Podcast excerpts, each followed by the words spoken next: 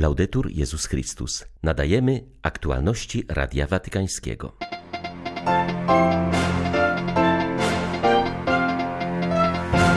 Do posłuszeństwa Kościołowi, którego głową jest biskup, wezwał papież członków neokatechumenatu. Przybyli oni do Watykanu z okazji misyjnego rozesłania rodzin, które będą głosić Ewangelię w 50 krajach świata.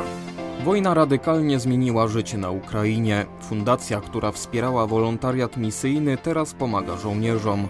Firma produkująca ubrania dla dzieci szyje obecnie kamizelki kuloodporne, opowiada posługujący pod Kijowem Paulin. W Nigerii nie ustają prześladowania chrześcijan. W miniony weekend zabito dwóch kolejnych księży. 27 czerwca witają Państwa Marek Krzysztofiak i Łukasz Sośniak. Zapraszamy na serwis informacyjny. Proszę Was o uległość Duchowi Świętemu i posłuszeństwo Jezusowi Chrystusowi w Jego Kościele. Zawsze idźcie z biskupem, on jest głową Kościoła, mówił Franciszek podczas spotkania z przedstawicielami drogi neokatechumenalnej.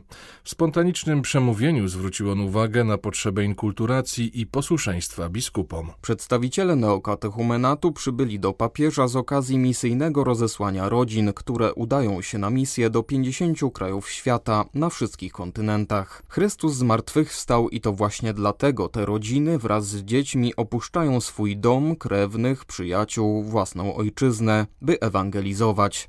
Chrystus dał im udział w swym zwycięstwie nad grzechem i śmiercią i dlatego oni mogą teraz ofiarować swoje życie innym, powiedział zwracając się do papieża inicjator drogi neokatechumenalnej. Wspomniał on w sposób szczególny o rodzinach, które były na misji na Ukrainie. Na początku wojny z wielkim bólem musiały wyjechać z tego kraju, ale pragną do niego powrócić. Pragną tego cudu łaski Bożej. Mówią, jak moglibyśmy nie powrócić. Zostawiliśmy tam tak wielu braci, tak wielu ludzi, którzy nas potrzebują.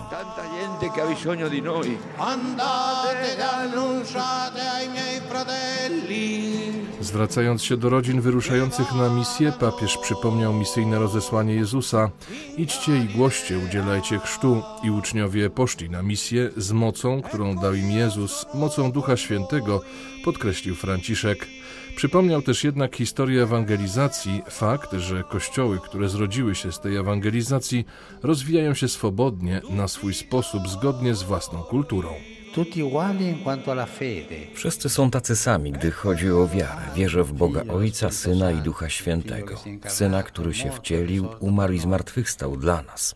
W Ducha Świętego, który nas pomaga i rozwija. To ta sama wiara, ale każdy według własnej kultury. Taka jest historia Kościoła. Wiele kultur, lecz ta sama Ewangelia.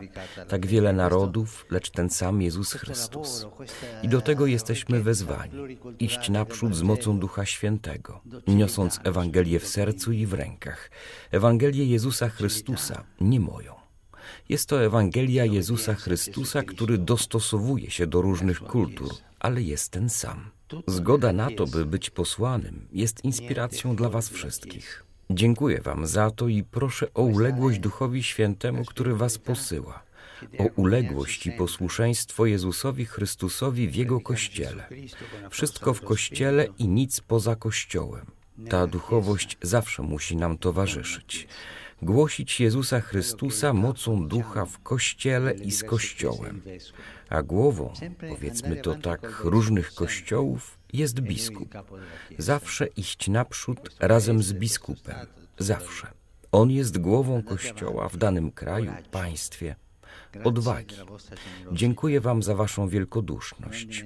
Nie zapominajcie o spojrzeniu Jezusa, który posłał każdego z Was, byście głosili i byli posłuszni Kościołowi.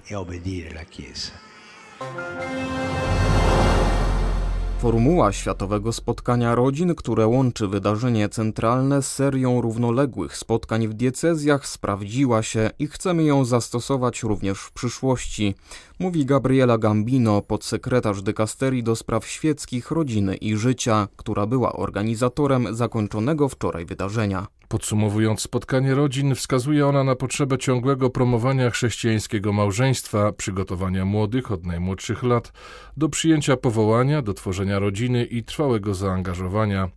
Zaznacza, że dziś człowiek lęka się swej wielkości i życia na miarę powołania, dlatego organizatorzy tak bardzo podkreślali podczas rzymskiego spotkania potrzebę przedmałżeńskiego katechumenatu, mówi Gabriela Gambino.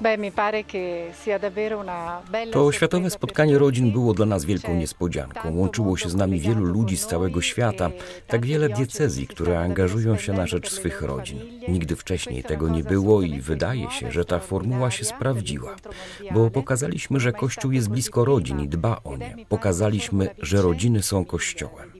W auli Pawła VI podjęto wiele ciekawych i ważnych tematów dla współczesnych rodzin, również tematy trudne jak przemoc w rodzinie, uzależnienia, kruchość małżeństwa, ale widzieliśmy też wielką wolę pomagania sobie nawzajem, a także pomagania młodym, którzy przygotowują się do małżeństwa, chcą być rodziną, oraz wolę towarzyszenia młodym małżeństwom.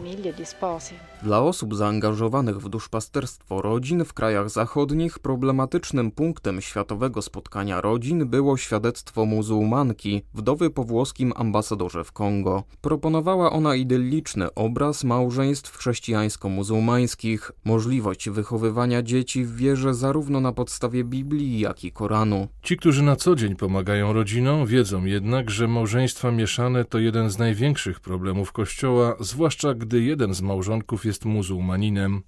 W rodzinach tych dzieci nie mogą być wychowywane po chrześcijańsku, co więcej, wpaja się im fałszywe wyobrażenia o Jezusie mówi Alfreda Lubowiecka z Polonijnego Duszpasterstwa Rodzin w Niemczech. Mam podobne doświadczenie w rodzinie, ponieważ moja najstarsza córka zdecydowała się poślubić, wyjść za mąż za mężczyznę, który też wyznaje islam. I są ogromne trudności w tym małżeństwie, ponieważ każdy wyznawca islamu, tak samo ta kobieta dająca świadectwo, ma obowiązek wychowywać dzieci w tej religii. I te dzieci nie mogą być katolickie. Czy Koran wyznaje tego Boga, jakiego my wyznajemy? My wyznajemy Jezusa Chrystusa, który Synem Bożym, który przyszedł, żeby nas zbawić. My wiemy, że co Koran wyznaje, że Jezus jest prorokiem. On nie jest dla nich Bogiem, którego my wyznajemy. Terror i prześladowania chrześcijan w Nigerii zbierają kolejne żniwo. W weekend zabitych zostało dwóch księży katolickich. W niedzielę w stanie Edo w południowej części kraju uprowadzono i pozbawiono życia księdza Christophera Odia. Dzień wcześniej na północy Nigerii w stanie Kaduna terroryści zabili księdza Witusa Porogo. Ksiądz Odia wychodził rano na niedzielną mszę do swego kościoła świętego Michała w Ikabigbo. W pewnym momencie na plebanie włamali się bandyci, którzy uprowadzili duchownego. Ksiądz Odia był administratorem kościoła świętego Michała, a także dyrektorem katolickiej szkoły średniej. Miał 41 lat. W sobotę z kolei doszło do napaści na wioski i farmę w Kajama. W wyniku napadu zastrzelony został ksiądz Witus Borogo. Był kapelanem wspólnoty katolickiej na Politechnice Stanowej w Kadunie. Miał 50 lat.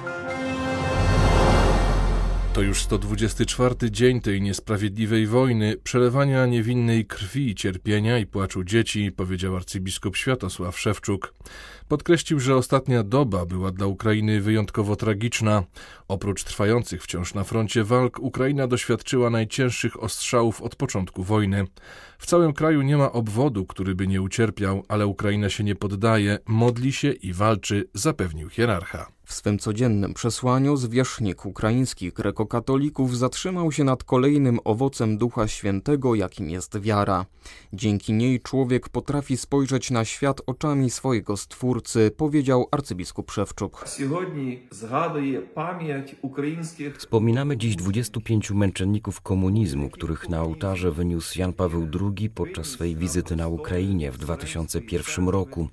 Dziś w tych dramatycznych okolicznościach prosimy Boga, aby udzielał nam daru wiary, tej samej, która kierowała naszymi męczennikami i dodawała im sił, by nieść Słowo Boże na Syberię i do Kazachstanu. Modlimy się, aby ci męczennicy, którzy choć prześladowani i przetrzymywani w więzieniach, dzięki wierze widzieli przyszłość Kościoła i narodu, odkryli taką perspektywę i dla nas dzisiaj. Prosimy Boga o dar dostrzeżenia przyszłości Ukrainy po wojnie i budowania jej już teraz, w naszej świadomości i w naszych sercach. Nasz wróg przychodzi właśnie po to, aby zabrać nam przyszłość, udowodnić nam, że nie mamy prawa istnieć jako naród i państwo. Ale dzięki owocowi Ducha Świętego, jakim jest wiara, my jasno widzimy, że Bóg wpisał Ukrainę w swe przedwieczne plany i przygotował nam własną misję we współczesnym Kościele i świecie, skierowaną do ludzi trzeciego tysiąclecia. Fundacja Dwa Promienie, zajmująca się organizowaniem wolontariatu misyjnego na Ukrainie, od początku wojny regularnie pomaga żołnierzom walczącym z rosyjskim najeźdźcom. Dzięki funduszom pozyskanym przez internetowe zbiórki na Ukrainę trafiają noktowizory, konserwy, batony energetyczne, powerbanki, a także nakolanniki i artykuły medyczne. W ostatnim transporcie do paulińskiej parafii w Browarach pod Kijowem dotarło 150 metrów kordury 1200. To trudno dostępny materiał służący do produkcji kamizelek kuloodpornych, mówi proboszcz parafii ojciec Roman Laba. Nasi parafianie na zasadzie też takiej wolonterskiej szyją kamizelki kuleodporne dla naszych żołnierzy. To jest fabryka, która należy do jednej z parafianek. Ta fabryka generalnie szyje odzież dziecięcą, ale z tej racji, że teraz wszystko przeszło na tory wojenne, to nawet takie drobne przedsiębiorstwa część produkcji szyją tam dla swoich potrzeb i dla sklepu, no bo dzieci też muszą gdzieś ubranie kupować. Natomiast e, niektóre te maszyny są przeznaczone dla szycia odzieży dla wojskowych, e, no też dla tych kamizelek i tak dalej. Wkład balistyczny jest do nabycia w Ukrainie, więc robimy zrzutkę dobrodziejów. Też dużo parafianie ofiarowują. Zależy od jednostki wojskowej, bo na przykład jednostka szturmowa albo dywersyjna, no musi mieć te lekkie wkłady balistyczne. Jeśli ktoś stoi na posterunku, no to może spokojnie tam jakieś